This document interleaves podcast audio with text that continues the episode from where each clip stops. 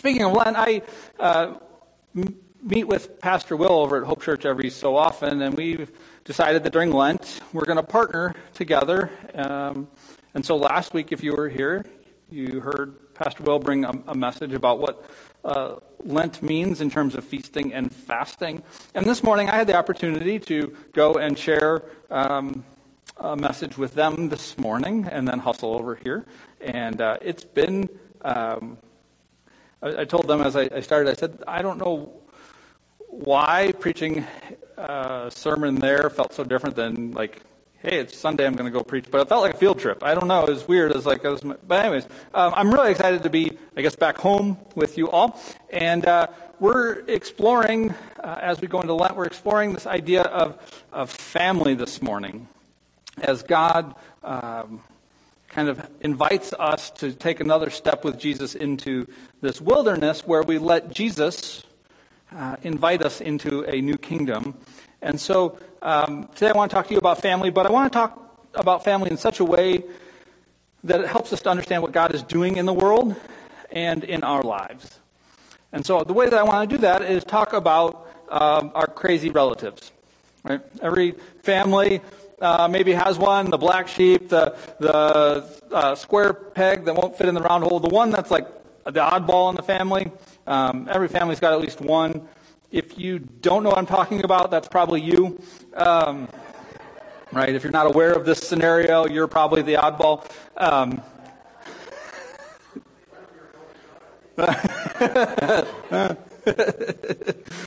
but uh, in our story today, um, so if you are that, that, that black sheep or that oddball or the, the square peg, um, take heart because in our story today, Jesus is the black sheep, the oddball, the, the one that sees things differently um, the crazy relative that the rest of the family has to go gather and uh, bring home because he's off rambling about something else.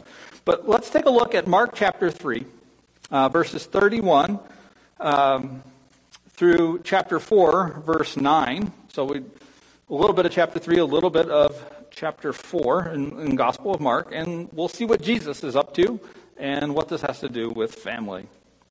So it should be on the screen, or if you want to follow along with your Bible or Bible app or however it is that you um, follow along. So, Mark chapter 3, verse 31. Then Jesus, or Jesus' mother and brothers arrived. Standing outside, they sent someone in to call him. A crowd was sitting around him, and they told him, Your mother and brothers are outside looking for you. Who are my mother and my brothers? He asked. Then he looked at those seated in a circle around him and said, Here are my mother and my brothers.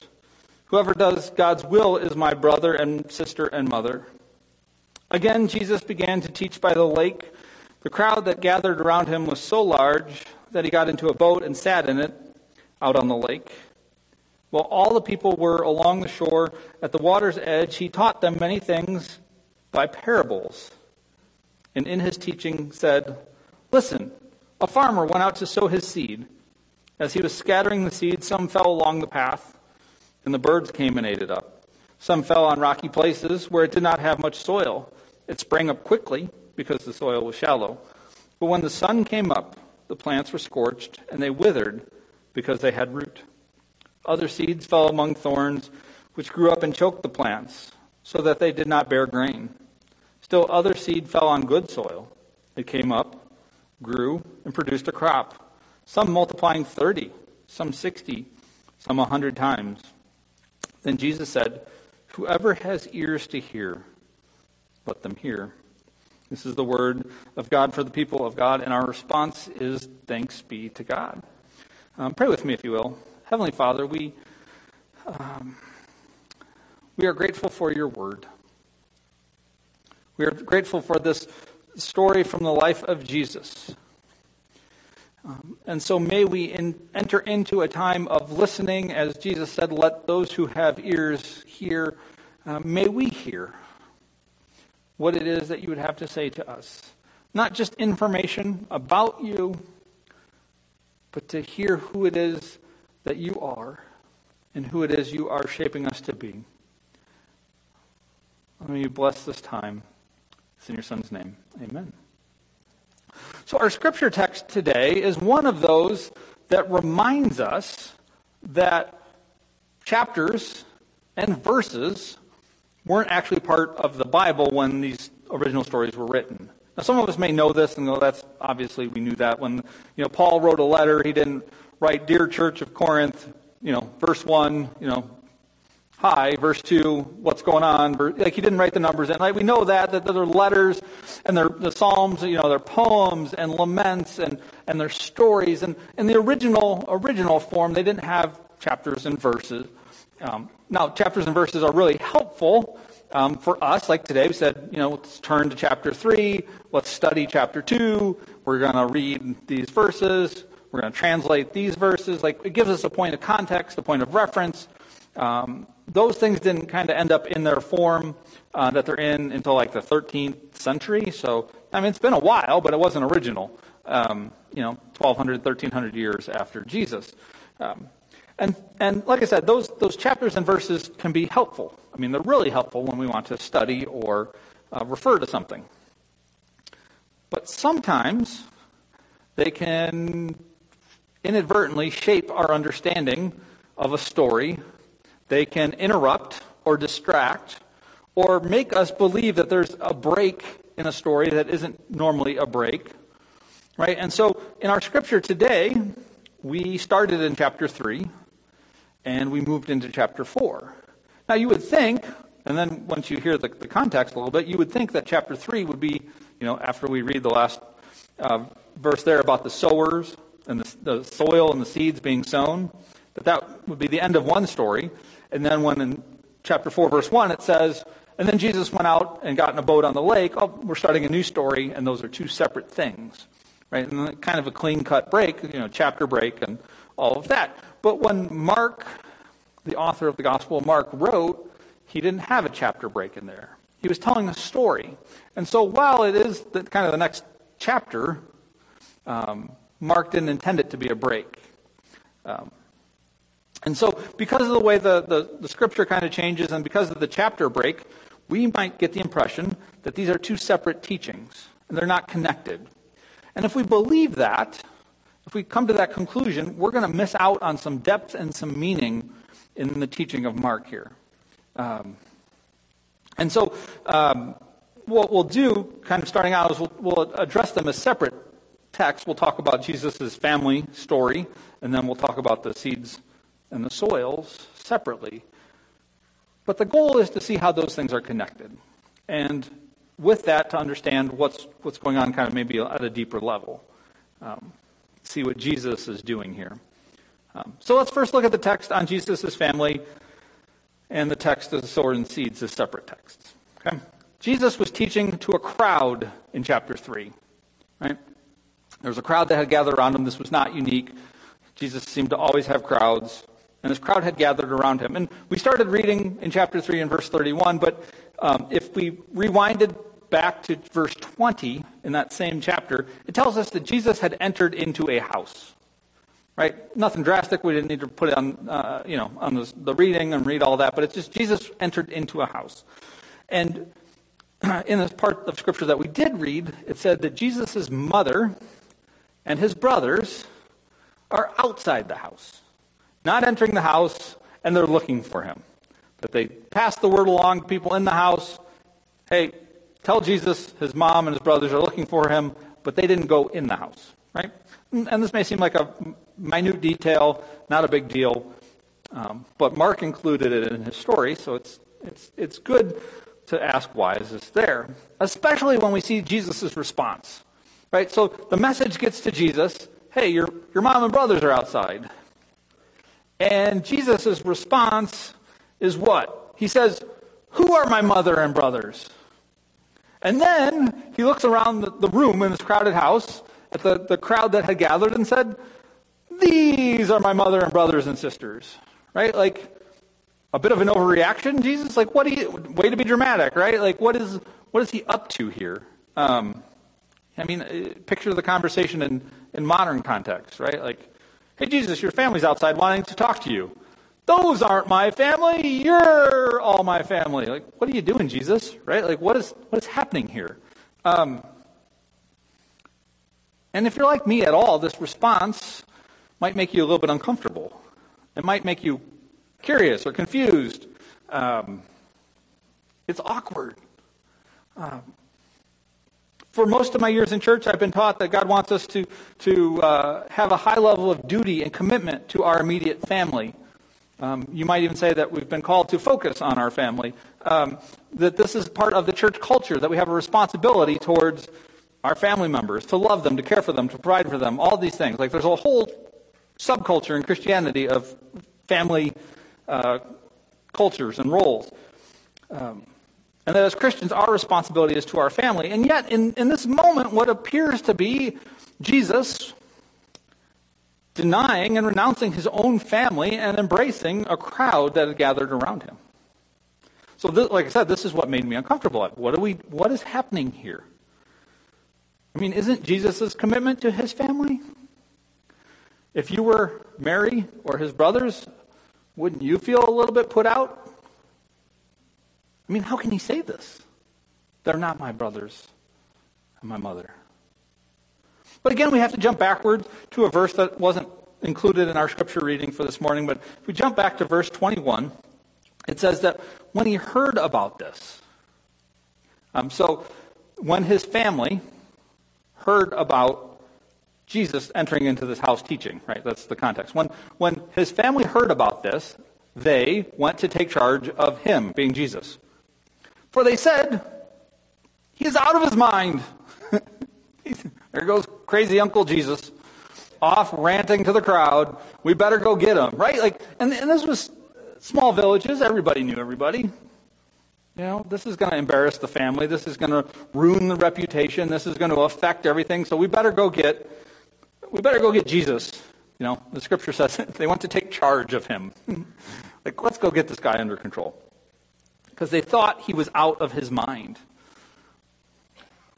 They came to the house where he was teaching, but refused to enter in. Verse 32 says that they stayed outside and sent a message into the house.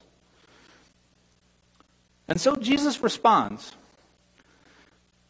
Those who listened to Jesus, those who received what Jesus had to give them, those who, as the Bible said, circled around him in the house, he said, Those are my family.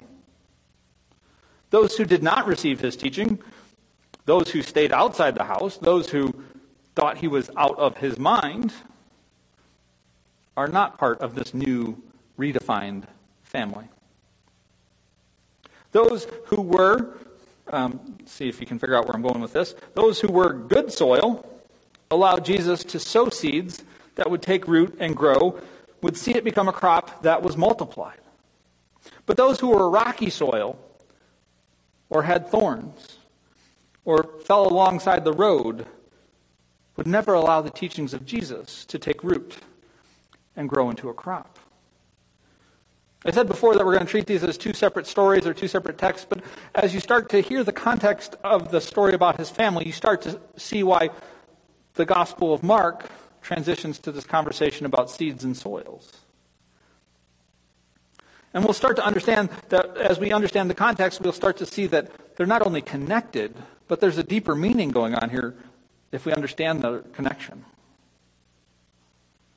There's a connection between being good soil and being part of Jesus' family. Now, on, on the midweek devotional, and those of you who may not know, um, so part of our Lent setup is on weeks where, um, where Will preaches at both Hope and Here, um, I prepare a just a 15 minute devotional that gets shared in the middle of the week um, on the Facebook page, um, uh, send out the email um, through the newsletter thing that I do. Um, and so that went out. And, I, and then on the other weeks, it's, it's vice versa. So this week, you'll get uh, a video message from Will.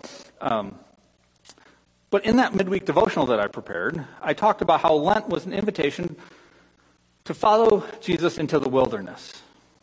And that the wilderness is not part of a kingdom. This is how the, the image of wilderness works. It's not part of a kingdom, it is the land between kingdoms.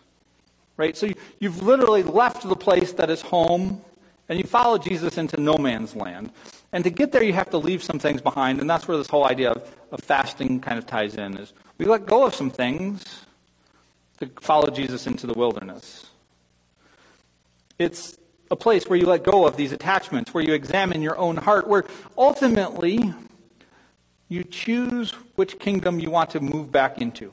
Right? So now you're in no man's land. You've got no commitments, no ties to any kingdoms, and you get to choose during Lent if you're going to follow Jesus towards the cross or if you're going to turn back to the kingdom of this world. And so Lent is this time where we ask if we are going to receive Jesus as the Word of God in flesh, or if we're not going to receive Jesus as the Word of God.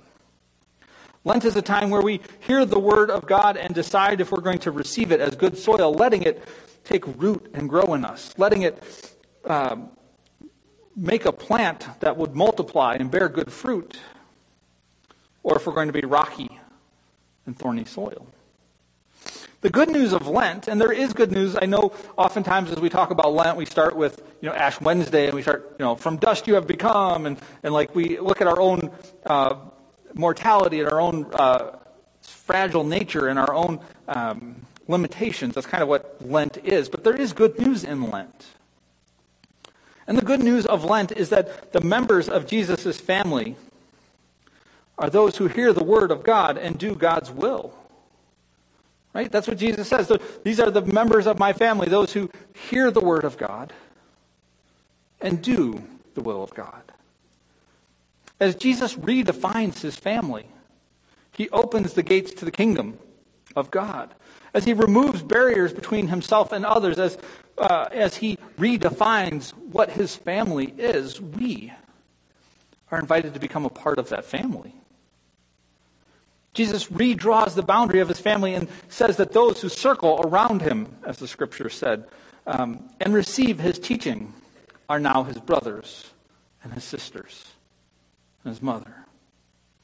We can be included as members of Jesus' family by hearing the Word of God, receiving it, letting it take root in such a way that we continue in faithful obedience to God. So, why is all that important? I think that's a kind of an obvious question, but why is that important?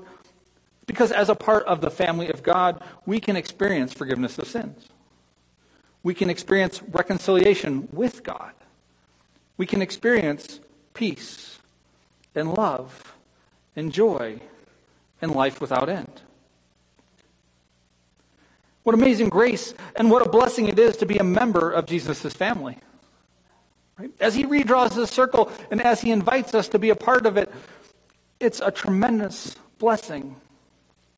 It's nothing to take for granted. But Lent is a time of being honest, even when looking at that truth is hard. And so, while it is good news for some and good news for many of us that Jesus redraws that boundary line of his family, it can also be terrible news for others. Because even his own flesh and blood,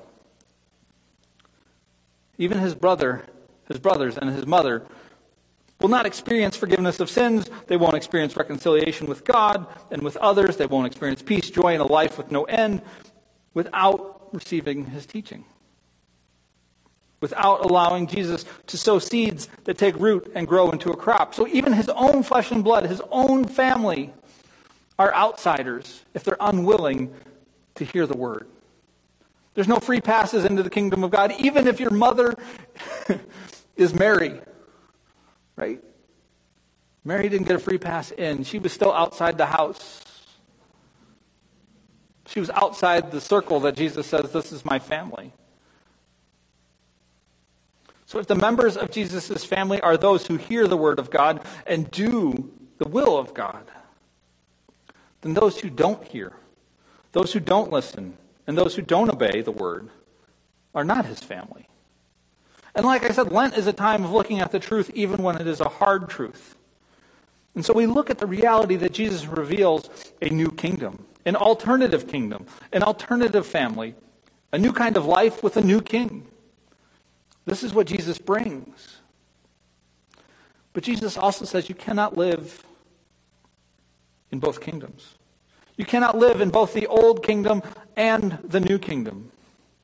You can't serve two different masters, he says in another place in Scripture. You can't pledge your allegiance to two different kingdoms. You can't reject the seeds of God's kingdom and hope for the fruit that comes from God's kingdom. Hard, rocky soil resists God's kingdom. Thorny soil suffocates and chokes the new growth that results from receiving the Word of God. But good soil, Jesus' family members, are those who hear the Word of God, who let it take root and let it grow. Let it multiply until it is fully developed and creates a bountiful harvest.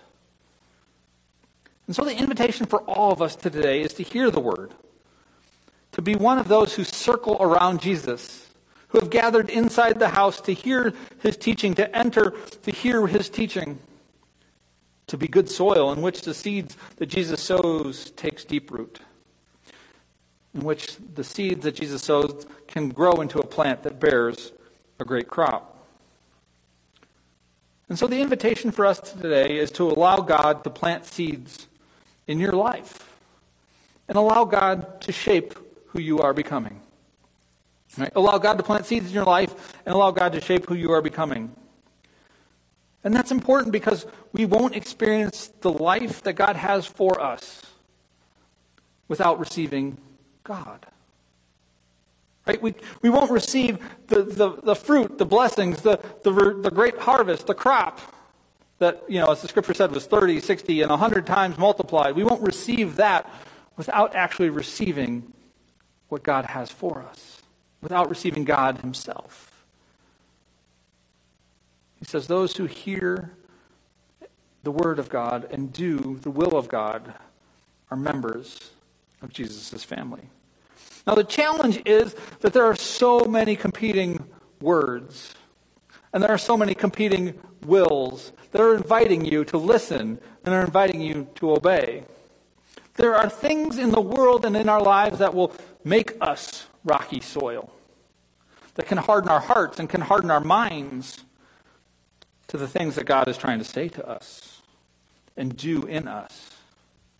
There are things that are thorns that can grow up next to us, that can grow up in our lives. And these thorns, as the scripture says, will suffocate and choke out the new growth that God has, has cultivated and is bringing by the seeds that He's planted. And then there are things that will um, act as birds that take the seeds and just take it right out of our lives, or things that will, uh, as it said, the seeds were along the path and they'll just get trampled underfoot. So Lent is a time to slow down. It's a time to pay deliberate and careful attention to what is happening to these seeds that God is sowing in our lives. What is keeping us from hearing the Word of God? What is keeping us from doing the will of God? I'm just going to name a few, and again, this isn't a complete list, but this is just off the kind of off the top of my head. Um, some things that drowned out the Word of God or prevent us from walking in the will of God. And like I said, just a short list off the top of my head. We have fear, we have outrage, we have pride, hate, social media and news, us versus them mentality, false teachings about who God is uh, political agendas, a, a belief that being right is more important than doing what is right. On and on and on we go. We could name more. I probably could ask for input, and you guys probably name things that would keep us from hearing the Word of God and keep us from doing the will of God. But how do we hear? In a world that is filled with noise, with voices, with, with thorns, and things that would pack us down to make us rocky soil. How do we hear? How do we obey? How are we made into good soil?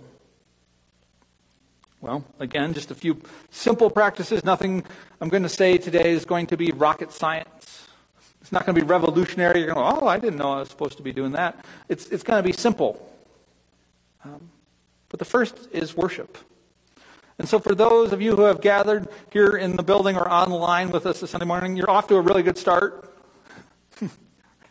worship as a regular part of your life, gathering in a weekly worship gathering, is a way to cultivate into good soil, to make sure that you're not becoming rocky soil, that your heart and your mind isn't getting hardened to the things that God would have to say and plant in your life. And worship is more than just singing songs, it's praying, it's reading scripture, it's being generous because God is generous. Worship is our response to who God is and our response to what God is doing. Worship is always an acknowledgement that God is present and God is active. It keeps our eyes focused on who God is. So that's one. Another is discipleship, a commitment to intentionally study, to dig deep into the Word, to learn new things, to pay attention to what God would reveal to you. Um, discipleship includes connecting with others, though. I mean, you can do independent study, and you know, I go in my room and I close the door and I lock it out the rest of the world and I read my Bible, and that's a good practice. But discipleship also includes connection with community, right? Connection with others. They can speak truth into your life. They can say, "Hey, there's you got this thorn bush thing happening right here. You need to take care of." Right? If you want to be more like Jesus, this is the path you should need to walk down. Right? It's a commitment to be more like Jesus. That's what discipleship ultimately is. He is the teacher, we are the apprentice. That's what becoming a disciple is. And part of that, like I said, is embracing community, rooting our identity in with other Christians. There shouldn't be lone wolves in the church. We should be caring for others, and others should be caring for you. This is who we are called to be as a church. And so embracing that community is one way to prevent yourself from being uh, becoming rocky soil or having thorns grow up.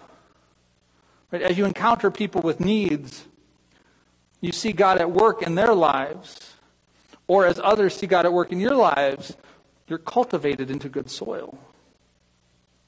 Root your identity in with other Christians. So those are just a couple worship, discipleship, community, right?